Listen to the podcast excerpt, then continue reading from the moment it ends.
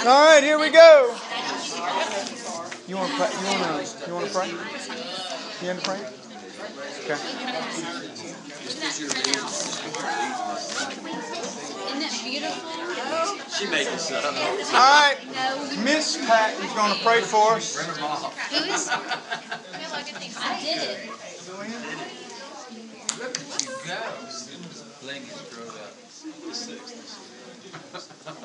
Let it rip. All right, I'm gonna pray. Lord, thank you so much just for all the people in this room, and just thank you for being able to come together, just encourage each other, and Lord, I just lift out um, our brother Mike that he would just bring the word to us tonight that we could all receive and just live it out throughout our week. And Lord, just thank you for this precious name, Amen. Amen. Thank you. All right.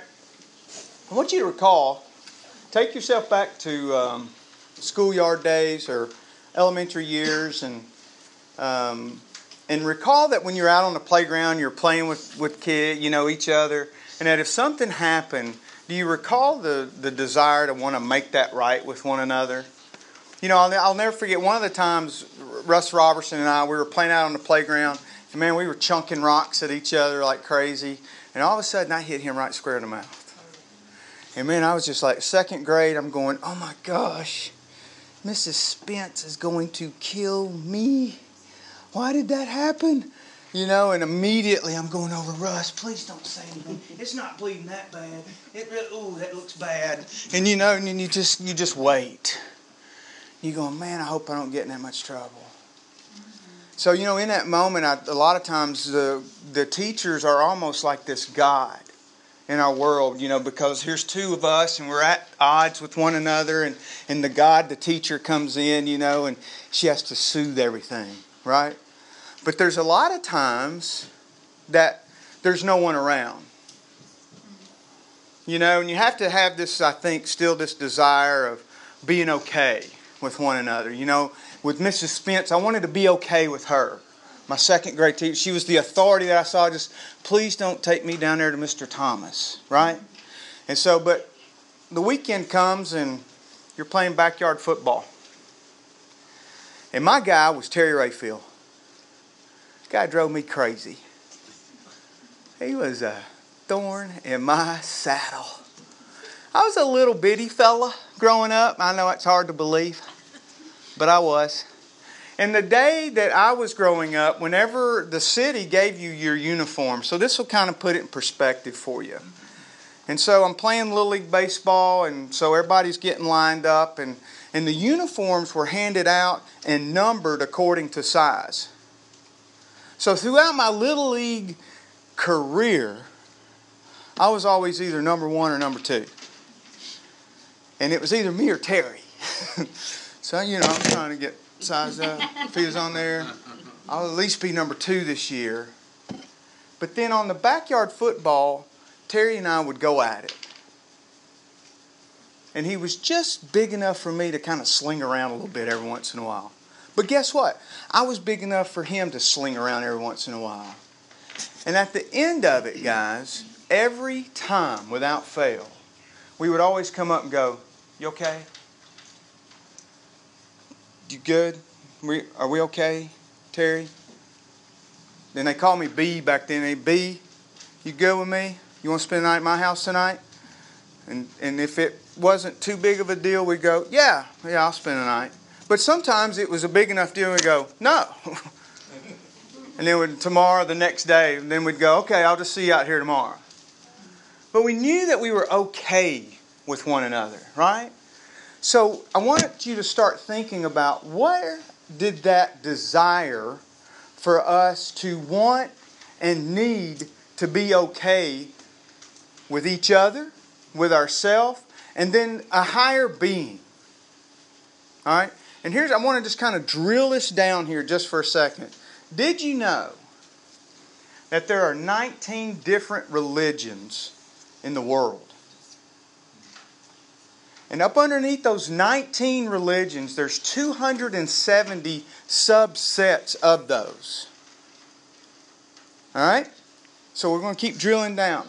And even in those subsets, one of the biggest is Christianity. It's 32% of the world, followed by Islam, which is 22%, and Hinduism, which I think is a close 20 or 19%. So here's the deal. Here's what that tells me. Is that it tells me that it doesn't matter where you go in the world, that everyone has this desire to be okay with a higher being and to be all right with each other. So, why would all this be set up? I mean, you can go anywhere in the world, gang. I mean, anywhere. We've been to Haiti. Been to Haiti before, and when you go into Haiti, you'll go into some, you fly into Port au Prince, it kind of looks like maybe something you would recognize. There's buildings there. But then when you start going deep into Haiti, it's a fourth world country, and no matter where you go, people are going to worship someone or something. I mean, you'll see these crazy flags with all different colors, and, and even and they're, they're witch doctors. And so I'm in Haiti, and there's no internet, there's no social media.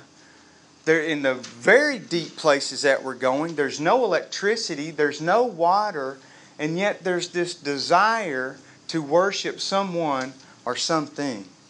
And then there's also this are you good with me? Are we okay? Relationships get out of whack, and they're going, Are we all right with one another? And so, where does that desire come from? And so, since we're in a place that is saying, Hey, we believe this guy named Jesus, let, us kind of just kind of hone in on that just for a second, all right? So, if, if, if 32% of the world is saying, Look, we believe in God. We believe in Jesus Christ. And this is for another day, but you have to go, what does that do for you? So what? Because the world is looking at us as followers of Jesus Christ and wondering why. People are also looking at folks that follow Muhammad and Allah and wondering why people are also looking at folks that follow Hinduism and going, I wonder why. Because all of them claim to be right. But what about you individually? What is your desire? Where did that desire to be okay with each other, yourself, and our Creator come from? Why did He blow that into people across the globe? take the name of the religion off because, see, religion is a man made item. It's, it's a man made item to follow a set of, of uh, procedures, processes, doctrine that's following the superhuman. All right? So let's take it back to Jesus. What about before Jesus? How were people that were following God made right? How did they have this sense of going, I'm okay, everything is good? Well, we would go all the way back to Leviticus 20, uh, chapter 23. I don't want you to go there. And there's seven different festivals that God set up in the calendar year of people that were following God. It's God of the Abraham, Isaac, and Jacob. They would say that specifically in the Bible because there were other gods that people were also following in this day. So people would say, You follow God of Abraham, Isaac, and Jacob. And you got to remember, Abraham was the one that God credited as righteous because of what? His faith. And what is faith? Believe. Why did Abraham believe him? Why did he pick his whole family up and say, God, I believe you. I'm going because I believe you know better for me than I know better for myself. I'm going to seek your face in this. I'm not going to listen to the background noise. I'm picking up my tents and I'm going. So in Leviticus, in all of this, God is saying, here's seven different festivals that I want you as a crowd to do, I want you as followers of me to participate throughout the year that shows the world you believe me. And most of those festivals have to do with liberation, with being okay, with being all right, that you're going to be covered, that you're at peace with this Creator, that you're in harmony with this God, the one that blew life into you on purpose. And two of the very biggies are Passover, and this one we're going to talk about tonight is Day of Atonement. Day of Atonement, gang, would be much like our Easter. It's still one of the biggest celebrations for the Jewish faith today. If the Jewish faith, if they don't go to anything throughout the year, they'll go to, uh, to it's called Yom Kippur. Now, us Southern folks, we call it Yom Kippur. What's that Yom Kippur all about? But it's actually Yom Kippur. And you go, what is it all about? Well, here's what atonement means atonement means to cover, to make reconciliation. It's the bringing back to friendly relations. It's to regain favor. In the New Testament, it's the restoration of favor of God. It's, it's the restoration of those who have placed their trust in Christ. It's making amends for those of anyone that's ever been in a 12 step. You'll know that one. Step 9. I'm going to make amends, and this atonement is what this is. Is that I'm going to make amends on your behalf. And it's repairing a relationship. So I want you to think just for a second, and we're going to come back to it is that how many times have you ever felt like you've needed your relationship with your Creator repaired? And then you based it upon what you could do instead of what He has already done. And you say, okay, then what is it that I need covering then, Bivo? What is it that I need atoned? What is it that I would need to have these friendly relations restored again? Well, uh, uh, let me show you this. This is going to be so much fun. Let's pretend just for a second that this, isn't that cool? Why did we make them that big? Ever. It's like a coffee table, isn't it? It's just missing legs. But this is the Holy Bible. But I want you to pretend this is the book of life. Because since we're following this path of God and, and the Jewish faith, and not others. This one says that there's this book of life. And so within the uh, within the Jewish faith, when they they have this book of life, you got to find out if your name's in it. And so the way that you found out your name was in the book of life, it was based on whether what you did was good, whether it was bad, and how those all weighed out. And so I just picture God up there going, "There's Bivo." Let's see. My pencil. Yep. Bivo. Oh, he just chunked a rock. Let me erase that name. Oh, he just helped his mama. Write my name back in. And I'm thinking, wow, if I if I followed that, I would have serious doubts. So it made sense then that God said, I want you to do this over and over and over and over. And here's what they did over and over and over. The high priest would go into what would look like a real cool tent, just really cool. But on this day of atonement, the priest would go into the Holy of Holies. It, it, would be the big tent, and it's got this huge curtain, and he's going into, into the Holy of Holies, and he only would go in there at this time and in Passover. And he's first offering a sacrifice of blood for himself. Now, why blood? The world has to look at us at time and go, why all the singing about blood? Blood represents life. Without blood, there is no life. Okay? And so he's going in and he's offering that for himself, and then he literally offers it for the entire nation that's following God, and they will figuratively, Delenn will love this, there will be a goat there, and he would figuratively lay his hand on the goat, and then the goat would be released into the desert, the forest. Hence, you ever heard the phrase scapegoat? That's where it came from. Is that your sins, you just watched your sins walk off on the goat. Poor goat. It was a bad day for the goat, wasn't it? I couldn't resist. I'm sorry. Something bad. But really. And so here's where the doubt would come into me. You go, all right, I came this time. My name's in the book. What if you missed? What if you were so sick you just couldn't get there? What if you got almost there but just didn't get there? You see where I'm going? There's just doubt in that. But that's what they did. The high priest would go in over and over and over and over. And so, what about us for today? Are you okay? Yes. Some say yes. Some might say no. I want you to turn to Revelations 3 just real quick. It's in the very back of the book.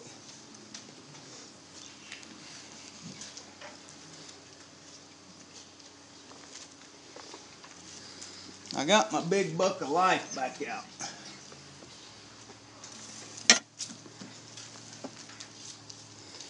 It's Revelations 3, it's verse 5.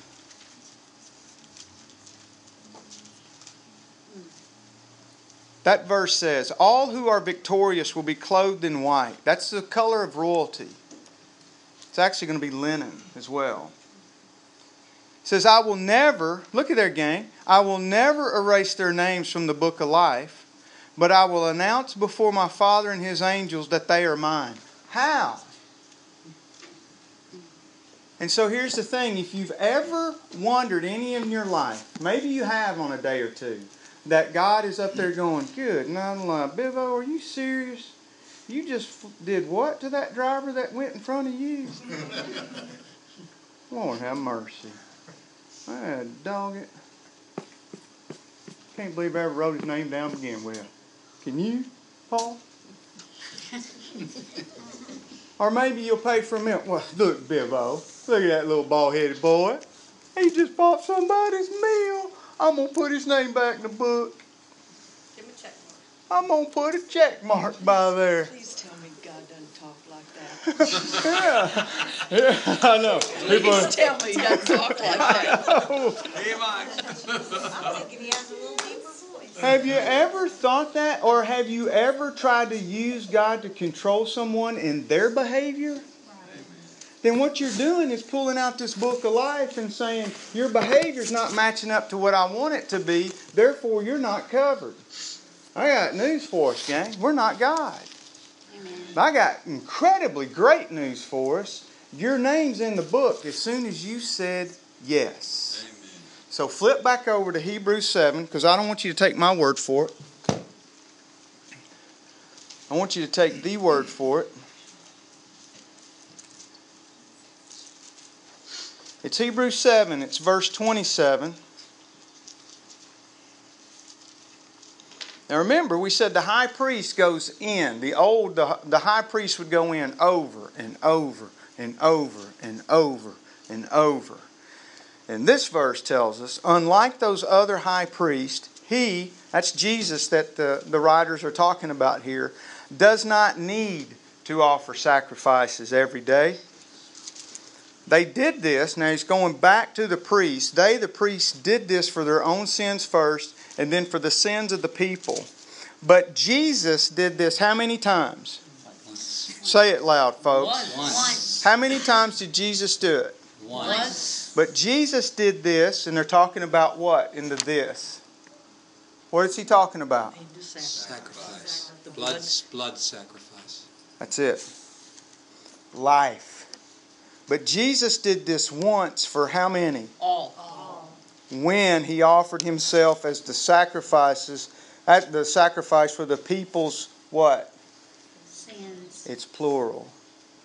And some folks love to play with that word atonement and say, at one moment. At one moment, Jesus took care of it. And there was no more need. so I go back to why the covering? You ever wonder? You don't have to. You don't ever have to wonder about that ever again. Because I've got more great news. Go over to 2 Corinthians. It's in 2 Corinthians. It's going to be in chapter 5. And so we just found out that Jesus did this once for all. And so this is 2 Corinthians chapter 5, verse 18. And so what Jesus just did, what we just talked about Jesus doing, and he said, all of this is a gift from God who brought us back to himself through who? Christ. Through who, gang? Jesus Christ. Christ. So if you've ever been in that point where you're going, I've got to get back right with God, and you start jumping through some hoops, you can stop jumping.